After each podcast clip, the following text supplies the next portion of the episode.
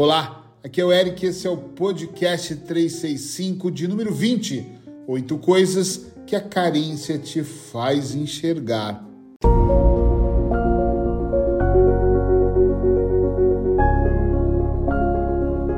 E que bom estar tá aqui de novo podcast todos os dias. Espero que você já esteja me seguindo, que esteja recomendando esse podcast para outras pessoas, porque sozinho nós podemos ir mais rápido, mas com certeza juntos nós vamos mais longe. Então vamos trazer oito coisas que a carência te faz enxergar no pensamento de que estar na carência, vibrar nesta carência é muito ruim. Uma delas, e número um, o amor onde não existe. Puxa vida, como eu vejo pessoas que acham que estão apaixonadas, que acham que vão morrer de amor pela outra pessoa, que acham que sem aquela pessoa a vida acabou, porque elas estão tão vivendo e vibrando numa carência que para elas qualquer coisa é muito obrigado.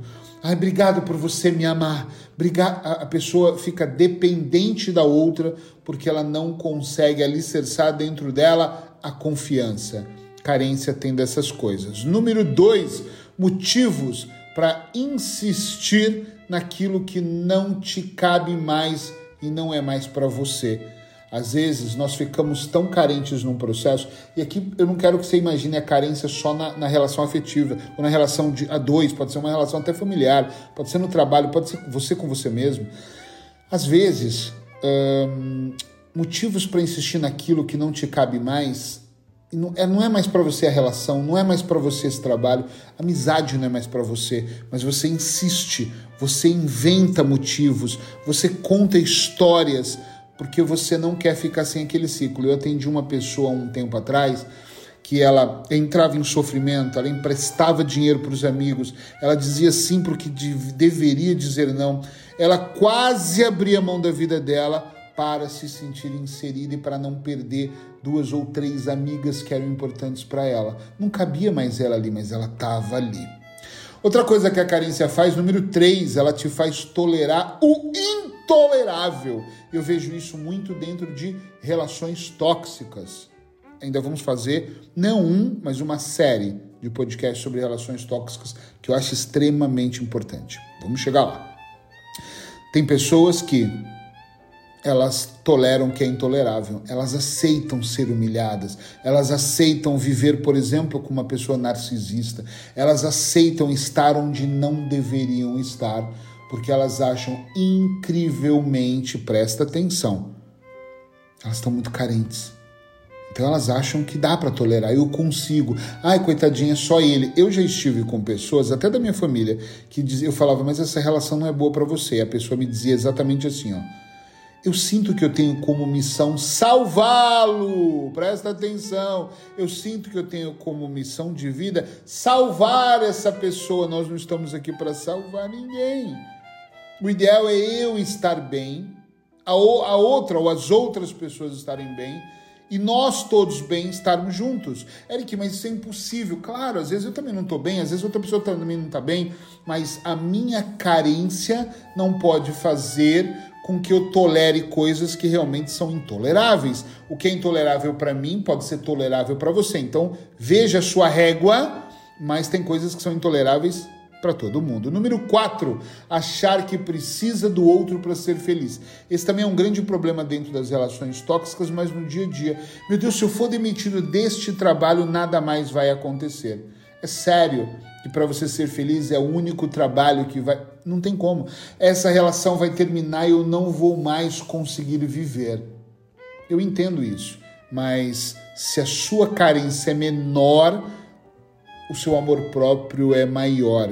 Grava isso aí. Se a sua carência ela é menor ou vai diminuindo muito, o seu amor próprio ele vai aumentando. Número 5, sentir medo de ficar só. Tem pessoas que têm muito medo de estar sozinho. É ruim estar sozinho? Eu não gosto, sabe? Não gosto mesmo. Mas tem o seu lado bom também. Agora, tem momentos da minha vida que eu adoro estar sozinho, fazendo as minhas coisas. Eu e minha mulher temos uma coisa muito legal. Tem horas que ela tá na dela, tem horas que eu tô na minha. Tem horas que eu vou resolver uma coisa sozinho, tem horas que ela vai resolver a dela. Estar sozinho faz uma diferença também. Então não tenha medo de estar sozinho. Eu acho, ou eu diria que nós temos que ter medo de estar mal, mal acompanhados e não sozinhos, de verdade. Uma má companhia que é um problema. Número 6 pensar que o pouco que a pessoa te oferece é o que você merece. Eu adoro esse, que eu chamo esse de migalhas. Eu tenho uma amiga que é assim. Ela pega as migalhas do caminho e para ela tá tudo bem. E eu digo para ela: "Caramba, tu tem um namorado que te dá migalhas". E ela fala: "Pelo menos ele me dá alguma coisa". Presta atenção nessa frase. Pensar que o pouco ou quase nada que a pessoa te oferece é o que você merece. Eu mereço essas migalhas, o pouquinho que sobra para mim é o suficiente. É sério. Eu dou a minha vida por essa empresa, mas esse pequeno aumento, nem dinheiro, tapinha nas costas, já é muito, ele não dá nada para mais ninguém. Comigo, pelo menos, ele elogia. É sério. Pense um pouco sobre isso. Número 7, achar que nunca vai encontrar alguém melhor que aquela pessoa, alguém que te queira. Tem pessoas que estão em relações e usam uma frase. Deixa eu ver se eu vou lembrar essa frase. Diz assim: melhor com ele, pior sem ele. Sim ou não? Já ouviram essa frase? Ah, melhor com ela do que pior sem ela. É sério. Tem uma frase que eu vou dizer que pode ser um mantra para vocês. Esse é um dos meus mantras na relação. Não acordar todos os dias ao lado de quem eu não amo não faz sentido eu acordar todos os dias, olhar para o lado e não estar tá amando aquela pessoa. Não tem nenhum sentido. A vida é muito curta para todos os dias eu trabalhar com o que eu não gosto. A vida é muito curta para eu sentar numa mesa. Essa semana sentamos com os casais para jantar, porque eu gosto muito de estar com eles, mas eu digo não para várias pessoas. A vida é muito curta para eu estar com pessoas que eu não vou me sentir bem. Ponto final. Entende? Isso é ausência de carência. Né? Não tem como. Eu acho que é mesmo isso. Número 8, último. Achar que não vai conseguir ser feliz sem aquela pessoa, sem aquele trabalho, sem aquele negócio. Gente, felicidade é uma questão de autoaceitação, é sério. Eu quero mais coisas da vida, mas eu sou feliz quando eu olho aqui para o meu consultório e falo: eu queria pôr uma cortina, eu queria, queria mesmo. Não tem cortinas aqui. Eu queria pôr um tapete novo, eu queria um, um sofá de couro de três lugares, mas enquanto eu não tenho, já sou feliz com isso que eu tenho. Eu queria ter dinheiro para viajar, de repente, todos os finais de semana. Estou exagerando. Queria fazer férias cinco vezes, mas eu já sou feliz com aquilo que eu tenho. Eu posso continuar alicerçando, alimentando a minha felicidade, mas é muito importante tomar cuidado, porque senão só vou ser feliz a hora que eu for o diretor da empresa. Mas isso demora talvez 10 anos, então você vai ser 10 anos infeliz? Eu só vou ser feliz o dia que eu tiver um filho. Então você vai ver um casamento de merda porque você não tem um filho? Vai ter muitas coisas, imensas coisas, que nós temos que repensar na nossa vida.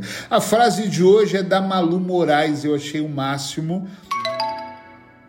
Achei que é uma frase bem carente e trouxe ela para cá. A Malu diz assim, ó: "Tô tão carente que tô quase abrindo o Google Tradutor para colocar eu te amo, amor da minha vida e apertar em ouvir".